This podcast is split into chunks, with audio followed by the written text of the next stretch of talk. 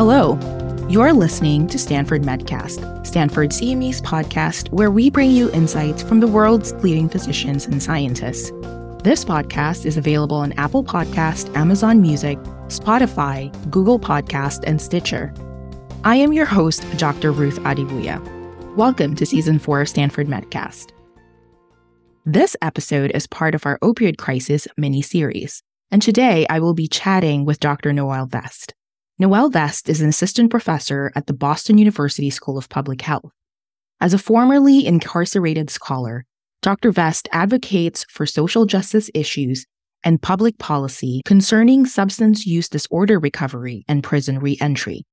He received his master's and PhD in experimental psychology from Washington State University.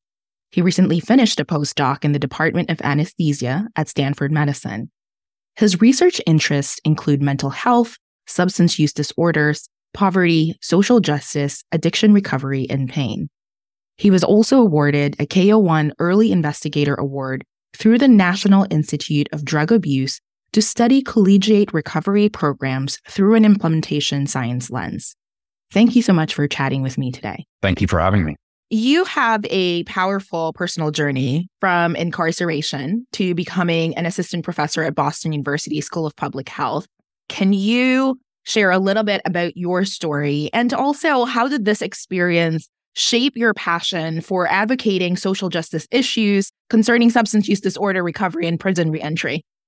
Thanks for the question. And to add a little bit of context, just by explaining a little bit about my journey from prison to higher education, this really all started back in my early 20s. I developed a fairly severe methamphetamine addiction, which led to me really just feeding that addiction through crime, quite honestly. And I definitely was one of those people that was never really offered any kind of treatment resources. And I ended up in prison for seven years in the Nevada Department of Corrections and found recovery in prison it's really helped to shape my perspective in really a different way. And I would say, even though I wouldn't have called it that at the time, my early research was probably some qualitative interviews on the prison yard, just asking people what has been their experience? How did they end up here? What was going on?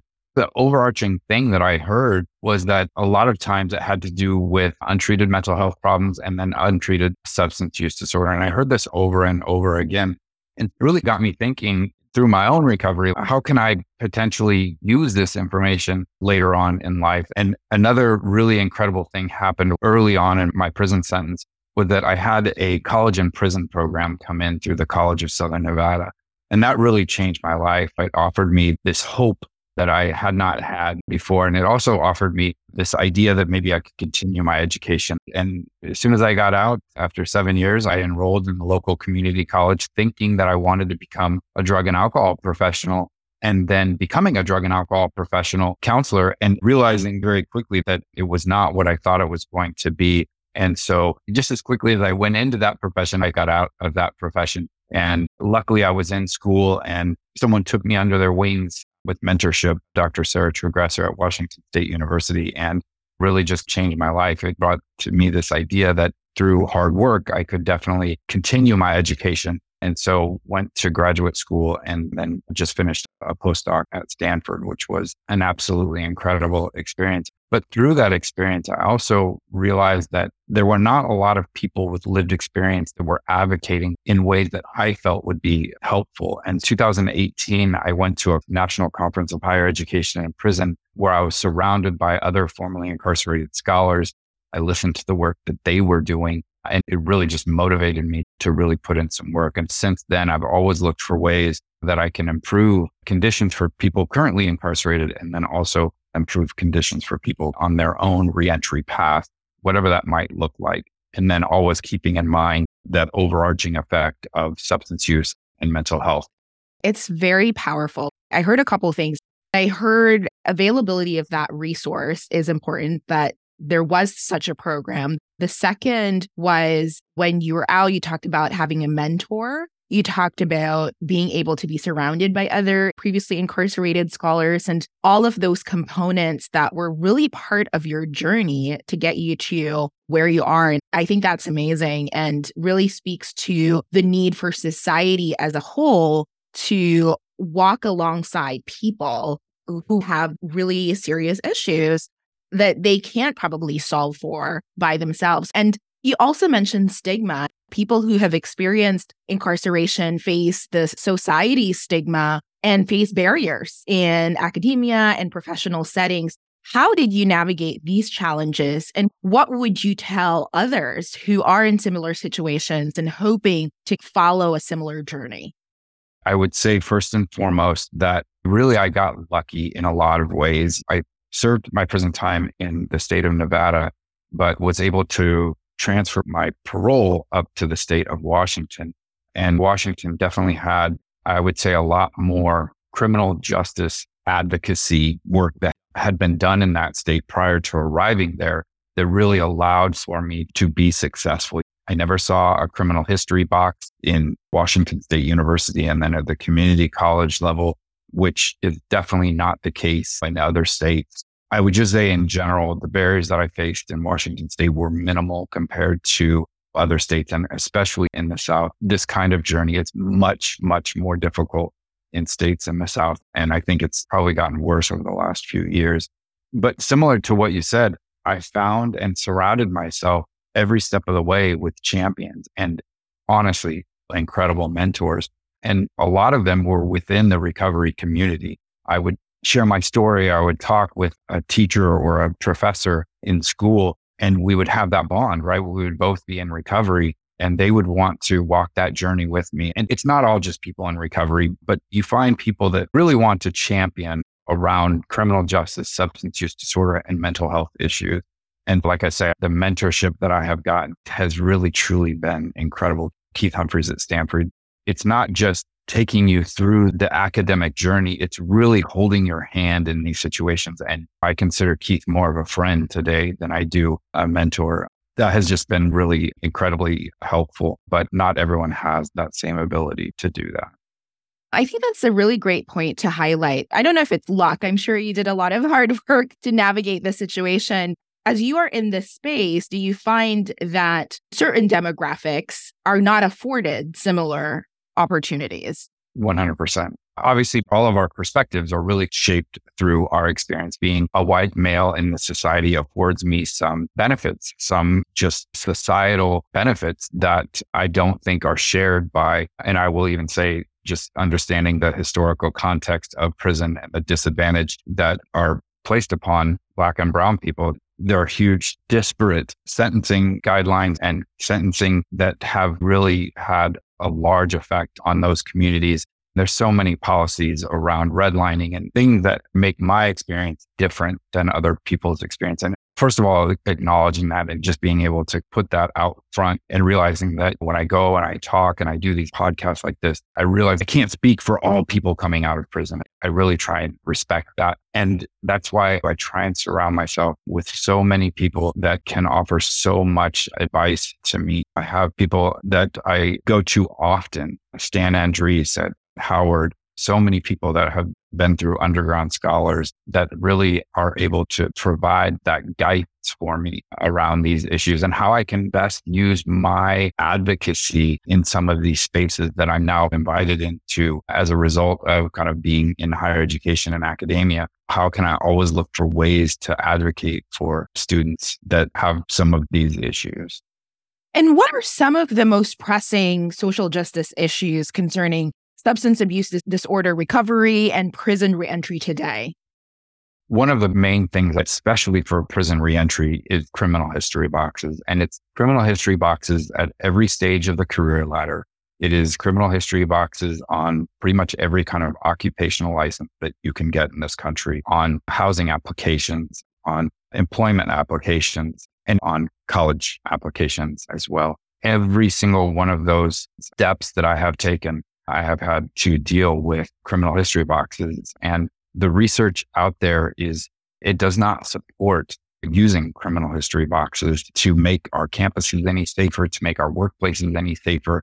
And so this is one area that the research definitely hasn't caught up with the theater of security that we often see. A lot of these policies are low hanging fruit, especially at the college level they're low hanging fruit because something bad has happened on a campus And rather than really look into systemic changes that a place could make or a, a community can make, they just take low hanging fruit, which is this idea that our communities or our campuses will be safer if we have these criminal history boxes. But again, the research just doesn't back that up. I think another thing that is really important for people coming out of prison, and this speaks to mental health and substance use disorder both, is making sure that individuals coming out of prison have health insurance. My mentor, Keith Humphreys, has done a lot of work in this area at the state level in California recently. But just that small change will really pay huge dividends for people coming out of prison. The other thing is providing IDs to individuals coming out of prison. And then lastly, I would say that Pell Grants are returning to colleges basically that offer college classes in prison, which is a huge change that for the last 20 years hasn't been possible. And so really guiding and making sure that policies are in place to protect student scholars, those things can really work to provide like a safety net and then allow people to have access to some of the programs I don't know what I expected you to say were the pressing issues. Your response is actually very eye opening to me. What I heard you say is health insurance seems to be a basic thing that everybody should have. I was very surprised by that one. And you always see those boxes, and I just glance over it and move on to the next section, but not really thinking about the implication of that section for someone who's trying to make change into their lives and things like that. So, is there work happening to make those changes right now? Yeah, the main work that I have done in this area is criminal history boxes on applications to colleges. I've been involved in work in two states now, in Washington and California, which have placed laws that prohibit or strongly limit the reasons that someone can have a criminal history box on a college application. And so it's, for lack of a better term, ban the box initiatives at the college level. As far as I know, seven states have passed ban the box in higher education, which is a move in the right direction. There's always work to be done. You bring up a really good point in that a lot of times we just glance over those things and obviously we check our things. But for someone that has an incarceration history, that box is trauma every single time because that person then has to maybe write a story about what led to their incarceration, or they have to defend themselves and they kind of relive that every single time. Again, I've been really lucky because my crimes were really related to an addiction. I think that mine is more forgivable in society's eyes, where people with murder convictions or arson convictions, they are not afforded that same kind of leeway one of the things you just said is around reliving trauma that has already happened. And we know that trauma is often a factor in addiction. How can trauma informed care be integrated into addiction treatment and recovery programs to improve outcomes and also reduce the stigma? let's be honest here, trauma underlies all health problems, right? It is such a huge issue in all health problems. It's not just substance use disorder. I would say maybe it's elevated in substance use disorder and mental health issues just because trauma can be a huge factor in it, but really it is underlying a lot of the health problems that we see in this country. I truly believe that having clinicians with lived experience, having a workforce with lived experience and really champion those individuals, training and hiring people that can be credible messengers. And so making sure that we are training people with lived experience that are truly credible messengers of the community is a really important thing. And it's just a fact that the war on drugs has taken a huge toll and trauma really is just a side effect of that toll. And clinicians and a workforce that really truly understand that and can be credible messengers, I think is really important. You mentioned this war on drugs, and there's a lot of initiatives to try and upskill clinicians. The DEA MATE Act, trying to make sure that clinicians are trained on how to manage substance abuse disorders and things like that, and requiring them to take a certain number of hours on training. What are your thoughts on some of the other drug policies that are currently in place in the United States? there are so many policies at so many levels. And I think the hard part for me is that, again, it really relates back to that first thing that I was talking about, those initial conversations that I was having on the prison yard which is that mental health and substance use disorders seem to be driving mass incarceration in this country. And I think that there are policies in place that criminalize those two conditions, mental health and substance use disorder. I think trainings are great. I do also think that there's training fatigue too in this world where we're always training. And again, it, it is very important. I see people and I see them rolled. Oh my God, a training on top of all these other training. And so I think that people sometimes get burnt out on trainings, but I do think that there are policies at a higher level that would allow us to potentially look at ways out. Whenever I'm presented a question, especially uh, if it deals with policy around the war on drugs, is I always try and think through a lens of, okay, so what if this wasn't illegal? How would we deal with this as a true public health problem without taking any contextual thing into effect? And the goal is always to save lives at that very base level. How do we treat this person or how do we look for policies that are going to help this person and then work up from there but it's difficult. It's difficult because our minds are so influenced through this lifetime understanding of drug and drug use through the war on drugs. And that's hard to break away from. Let's talk about collegiate recovery programs because I know that's a space that is near and dear to you, and a lot of your work is there. They've gained attention as an effective approach to supporting students who are in recovery. First, can you start by explaining what the concept of a collegiate recovery program is? At the very basic level, these are programs or resources that provide some kind of aid or some kind of resource to students in recovery. They are completely different from school to school. And so the benefit that they obviously offer to students is they really just have a community where this can be vital to a student's sustained recovery. I'm going to talk a little bit about Stanford's collegiate recovery program because that's the one that I probably have the most experience with. So before I got to Stanford in 2019, Keith Humphreys and some other people, Paul Brest and the law school had written a policy brief, which went to Provost Drell at the time, which was later accepted that called for starting a collegiate recovery program and creating a substance free housing unit. They are an incredible resource for students in recovery. And so for the last two years that I was at Stanford, I was actually tapped to be the resident fellow for the substance free housing unit, the Well House which is substance free and wellness the house. And for someone like me in recovery, it was a dream position. It was really just an incredible way to offer support, to look at students doing incredible things. We also held our weekly recovery meetings. A lot of the work happened before I got there. I was just able to take the reins while I was there and really just help shape and mold. But it is really just an incredible program. And then apart from that, I have a grant to study collegiate recovery programs for the next five years. And so as part of that grant, I've really hit the ground running, writing some review articles and creating a socio-ecological model to guide future research in this area. And one thing that we found out with that paper is that higher education is a very unique context to do collegiate recovery programs because there are so many complex stakeholders.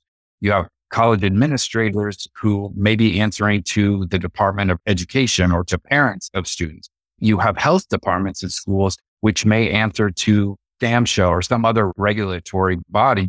But then you also have a unique student group that are really in a transitory phase that are usually four years of education. And so it's sometimes very hard to sustain momentum. But to truly understand a collegiate recovery program, you have to understand what's happening at each of those levels. And the work that I, hopefully I'll do over the next five years will really answer your initial question is what are collegiate recovery programs or the concept of collegiate recovery programs? And I think, like I say, we'll understand a little bit more here soon, but they are an incredible resource for students in recovery. What has been your experience around students participating in collegiate recovery programs? We've talked about stigma and we've mentioned that word many times, but how does that come into play in a college campus in recovery programs and the stigma that students might face participating in these types of programs? That's a really good question. I mean, this is very state specific and a lot of times campus specific as well. There is definitely stigma at the administrative level. Something that I have definitely heard is that if we create this program, then we're admitting that a problem exists on our campus. And I always try and turn that around and ask these college administrators walk out your front door. What's the biggest issue facing your community right now? A lot of times it is substance use disorder, overdose, and, and things like that. And when you make them realize that this is a community, you're really trying to train the next generation of people to go out and answer problems in your community that conversation usually gets a little bit better. Obviously, collegiate recovery programs, and especially at a school like Stanford, provides hope for a career for people like me, individuals in maybe active addiction or maybe even early recovery that want to see some kind of path out of the madness, some kind of path to a career where I can support my family. At the school level, it helps to normalize being in recovery to all the students on campus. One of the things that we did, Dr. McNerney and Dr. O had an addictions course at Stanford and they would have the students that are in recovery or some students from the well house come in and talk about their experience with mental health issues, with substance use disorder, with eating disorders and what it meant to live on a campus where sometimes those identities can definitely be stigmatized on campus and creating that safe space for students to talk about that. And then the other thing too is that for better or for worse, Stanford trains tomorrow's leader. A lot of people from Stanford go on to become lawmakers. They go on to become decision makers in hospitals and other places. And so when you surround them with individuals in their classes that are able to talk freely about their struggles with addiction, it makes it real because for a lot of people, they go to college. Addiction is something that happens outside of college. But when you're surrounded with your peers that are struggling with it or have struggled with that condition, and see a real true face to addiction and it's your friend and it's your peer group, that's a different experience than believing that addiction happens outside of the campus walls. And so that can be very helpful for the people that do go on to become lawmakers because they've been surrounded by people with addiction throughout their educational journey. That's really important. It's very similar to what we just need to do generally, where we need to surround ourselves by a diverse group of people so that the world continues to be welcoming and accepting to all. We need to do this here as well and make sure that everybody's voice and story is heard in a safe place. That's a really important note. I'm also aware of recovery support groups, Narcotics Anonymous, and they have also been very valuable resources for many in their journey to sobriety. What role do these groups play in recovery and how accessible are these support groups? For people that aren't familiar, there are many different support groups out there. Obviously, AA and NA are probably the most recognizable because they've been around for the longest time. I would say AA definitely has the most research. But for people that aren't aware, these are basically groups that create community for individuals in recovery. And especially in early recovery, they're very important because you learn about how to handle your addiction within a safe space. Everyone there volunteers to go there. There's no dues or memberships or anything like that with progress in your own recovery can be freely given away based on what you've learned. And so it becomes this perpetual cycle of self help. Giving away your experiences is just as important as the person trying to learn about that. And there are many different kinds of support groups out there. So AA, NA, uh, but there's also refuge recovery. There's also Dharma recovery, celebrate recovery at Stanford, our most popular groups were what were termed as all recovery groups, which is basically any kind of recovery, maybe even just a bad mental health day. We would have some students that would come down that was struggling with something mental health wise, and they just wanted to bounce things off of people or just vent. And so all recovery groups have become very popular, especially in the collegiate recovery spaces. There's many different kinds of recovery. And, what I generally tell people is it is a game of getting out there and finding one that you identify best with. There's so many online options these days too that are very accessible. I always tell people to try out in person and virtual one. The more rural you get, the harder these places are find, the more urban areas that you live in, the easier they are to find. And I would say that AA is probably, you can find an AA group pretty much anywhere in this country for sure. And many places internationally. And AA is very accessible. Other groups are not quite as accessible, but you can find. My last question for you is as we strive to combat this opioid crisis and improve treatment and access substance use disorders, what changes do you hope to see in healthcare policy and public awareness efforts? First of all, I would urge people to realize that addiction and recovery is happening around you every day. A lot of times people have this idea that true addiction is only happening in places like the Tenderloin or here in Boston on Mass and Cass, But that's not what addiction is. And so there are people in recovery living and working around you every single day. It truly is my belief too, and I think heavily influenced by the war on drugs, that the treatment industry in the US has a lot of times been co opted by the criminal justice system. I think there are good things about that, but there are bad things about that as well. And when you have something that shares a lot of traits with the criminal justice system, it's really hard to create a true therapeutic alliance in those situations. And I think public awareness about that and efforts to really, again, think of substance use disorder truly as a public health issue. And hopefully we learn from the mistakes of the war on drugs. This was very helpful and very insightful. Thank you so much for chatting with me today. Thanks for tuning in. This episode was brought to you by Stanford CME. To claim CME for listening to this episode, click on the Claim CME link below or visit medcast.stanford.edu. Check back for new episodes by subscribing to Stanford Medcast wherever you listen to podcasts.